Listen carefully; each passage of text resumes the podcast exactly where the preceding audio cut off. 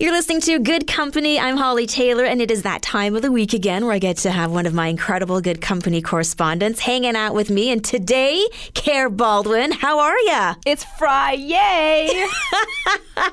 Someone's excited. I just love connecting with you. We don't do it often enough. I know we need to do it more. We really do. How have you been? I, I'm sensing that just we're in fall, lots of changes have been happening. Um, how has it been for you? oh, yes, lots of changes. I love that laugh. Okay, let's dig in on here. It's more just the fact that, like, even off the mic, we were saying, like, I feel like I time is going by so fast. I'm losing track of mm-hmm. like when you last moved and like what's going on with the kids. And so it's just, it's funny. I'm like, did I tell you this yet? No, it's been that long. Yeah. So yeah, there's changes with the kids. They're growing fast. We're in a new season. Uh, I, yeah, I mean, if yeah. you're a parent and you're listening, then you know that it's like you can't even blink without them. All of a sudden now she's my daughter, my youngest, is climbing on things, and I'm like, whoa, whoa, whoa! Like I have to catch her all the time, and oh. it's a, it's just exhausting, but great because she's growing and she's healthy. But yeah, it's a lot, but we're loving it. We're loving life. It's a really big season of change for us. We moved to a new town in the middle of COVID. We've got these young kids. So, yeah, it's a whole new life. Mm-hmm. The one thing that I like about fall, it is a season of change, but mm-hmm. like some of the things that I don't have to worry about changing is, you know, I get to see incredible colors with the leaves changing colors. And actually, this year, uh, I'd mentioned earlier uh, last week, I think, on Good Company, someone had said, it seems like the, the leaves are so much brighter this year. And it's actually a scientific fact. So if you are looking at the incredible scenery, it is brighter. It's not just because things have felt so dull. Good. it's the well, cold weather, it's the quick snap made them brighter for us. Wow. And I, I love it because, like, it is a constant that we can count on. Like, you know, God is like that where we just know he's always there. We can we can expect him mm-hmm. to show up, right? It's like fall. We knew this was coming. We knew there'd be a season where the leaves would change colors and then they would die off and fall. And I think that's really comforting just knowing that like what we expected actually happens, which doesn't always isn't always the case, right? yeah, exactly. We can always count on nature. That's right, just doing its thing. Yeah, exactly. Also, too, for us and um, for my family, we moved to Ontario, like you had said. It was a year and a half ago, and because of the pandemic, we never got to settle into a church family, and so we've been spending the past six weeks looking at different churches, and I think we've found one.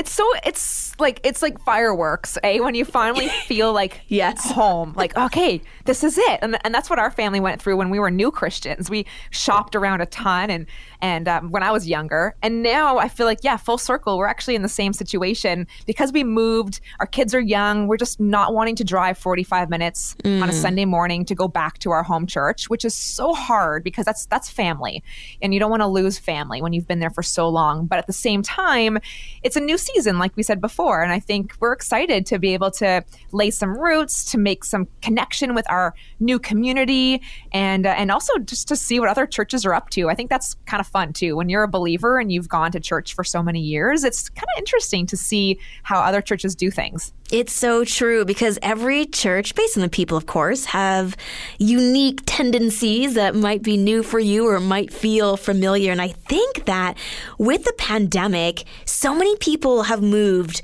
from uh, Toronto out of Toronto or maybe back into Toronto. There's been like a massive shift of individuals. And I'm thinking a lot of people are in the same season of looking for a, a new church to call home.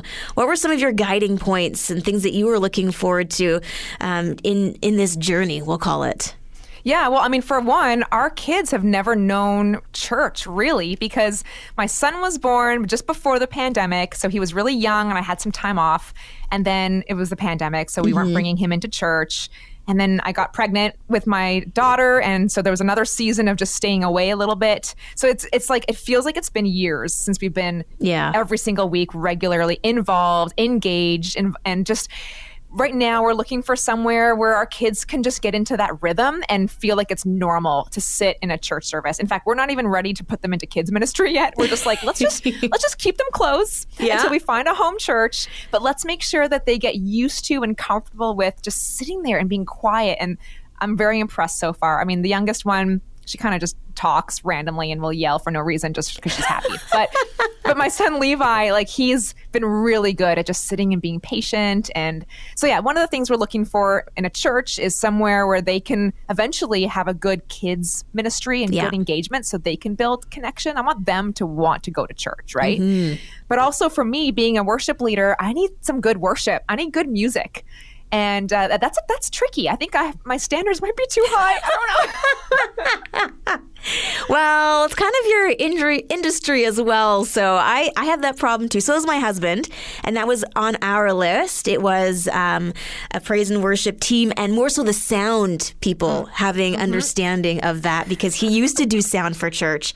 So we always have to sit pretty close to and behind, if we can, the uh, soundboard for the best optimal sound. It's quite hilarious. that is really funny. I love that. and what's funny too is like the people that are at the church and are involved with volunteering and serving, like they probably don't think about that. Like, okay, there's could be someone coming in here mm-hmm. that's going to be really particular or really specific about the sound. And and I think one of the things I noticed this past weekend was that I wasn't looking at the church that we were checking out from the perspective of a seeker. I was looking at it from this perspective of someone, like, again, with maybe too high of standards, right? Someone who I was like, why isn't the pastor running up to me at the end of the service to introduce himself? I noticed you from the front and you're new here. It's like, Yeah. not every new person, not every seeker wants to be hounded right away as soon as they step into a church building. So, yeah, it's just, it's been a very interesting kind of learning experience to look at churches from a fresh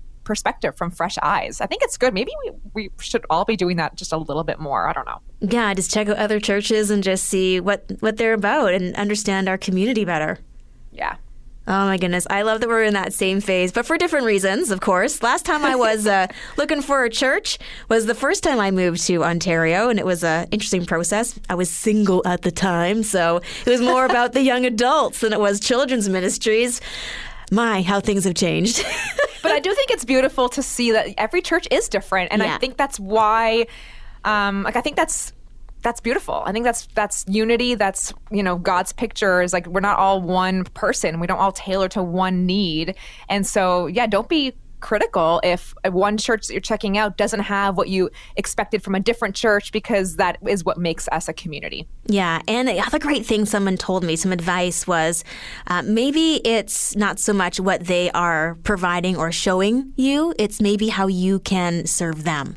Maybe you're bringing something to that community that uh, will really help their team. Maybe your musical abilities will uh, bring the overall musicality up a notch. So it's about looking at it maybe not just from what you can get from them, but what you could give them. Yeah. Well, as we talk about fall and like changing of seasons, in this season, I've stepped back from being involved in music ministry, but I am looking forward to being able one day to step back in. So I totally agree with that. Yeah, it's beautiful when you can serve and uh, bring something new to the table. Mm, amen. Care, thank you so much for popping in today. Always great to see where our conversation goes, Holly. Thank you. it's true, you just never know.